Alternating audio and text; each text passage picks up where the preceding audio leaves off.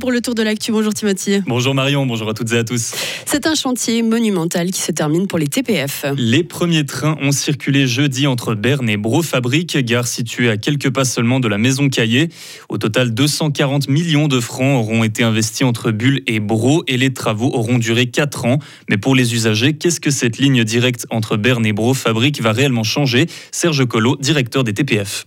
On va vraiment permettre à la Suisse alémanique d'être connectée directement à ce que j'ai appelé euh, la, capitale du chocolat, donc euh, Caillé ici à Bois-Fabrique. Et il faut savoir que c'est quand même le, deuxième musée suisse le plus visité, avec euh, plus de 400 000 visiteurs par année.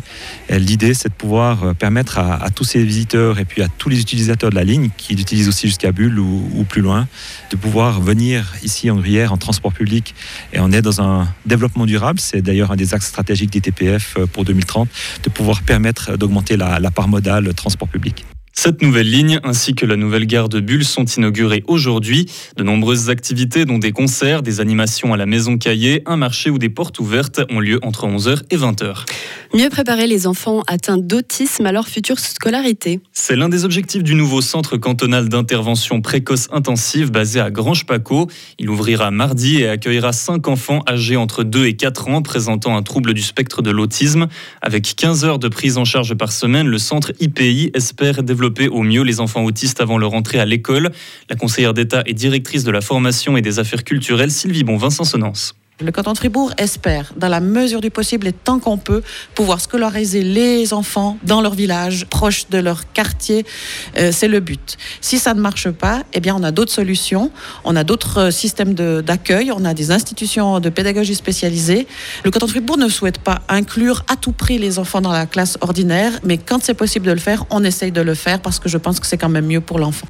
Les enfants seront pris en charge pendant deux ans au centre IPI avec un accompagnement individuel. Dès l'année prochaine, cinq autres enfants rejoindront la structure fribourgeoise. Mais pour répondre complètement aux besoins des familles fribourgeoises, 15 places seraient nécessaires. Daphné Roulin est candidate et entend succéder à Willy Chorderet à la préfecture de la Glane. Elle l'a annoncé hier lors d'une conférence de presse. La membre du Parti des Verts entre donc en concurrence avec Lucas Biller des Verts libéraux, le PLR Valentin Barre et l'indépendante Sarah Deveau. Dans la conférence de presse d'hier, elle a annoncé vouloir défendre une politique écologique juste, toujours en accord avec le verdict de la population. Les cantons et la Confédération trouvent un terrain d'entente pour l'accueil des requérants d'asile. Environ 1800 places d'hébergement supplémentaires vont être mises à disposition des représentants représentants de la Confédération, des cantons et des communes se sont réunis hier à Berne. L'objectif était de trouver des solutions pour faire face à un éventuel pic d'arrivée de demandeurs d'asile cet automne. La proposition du Conseil fédéral de construire des villages de conteneurs n'a pas été acceptée au Parlement. Les cantons ont donc été priés de proposer des places dans des abris de protection civile. Genève, Berne et la ville de Zurich ont tout accepté de jouer le jeu. Une offre qui satisfait la conseillère fédérale en charge de l'asile, Elisabeth Baumschneider.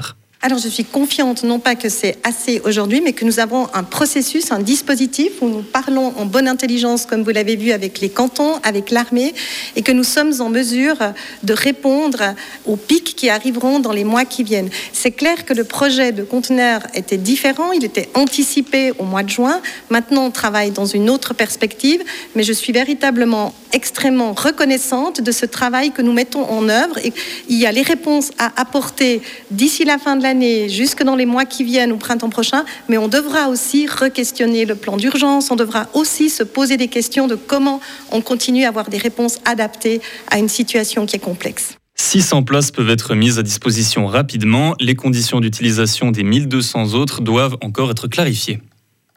Deux hommes de 25 et 27 ans se retrouvent accusés d'attentat dans le canton de Bâle. Le ministère public de la Confédération les juge responsables d'une explosion criminelle dans la ville de Bâle en mars 2022. Aucune victime, mais 170 000 francs de dégâts matériels. Ils auraient d'abord causé cet attentat, cet attentat pour effrayer des personnes aisées. Quelques mois plus tard, ils ont été coincés par la police allemande après avoir acheté des explosifs à Stuttgart. Et du sport pour finir, les athlètes du 4 x 100 mètres suisse ont participé aux, mondiaux d'athlétisme de Budapest hier soir. Les coureuses ont su se qualifier pour la finale qui aura lieu ce soir. Elles affichaient moins de 43 secondes au chronomètre et ont fini troisième derrière la Jamaïque et la Grande-Bretagne. Moins de chance du côté des messieurs qui ont terminé septième. Merci beaucoup Timothy, on vous retrouve à 7h30. Retrouvez toute l'info sur frappe et frappe.ch.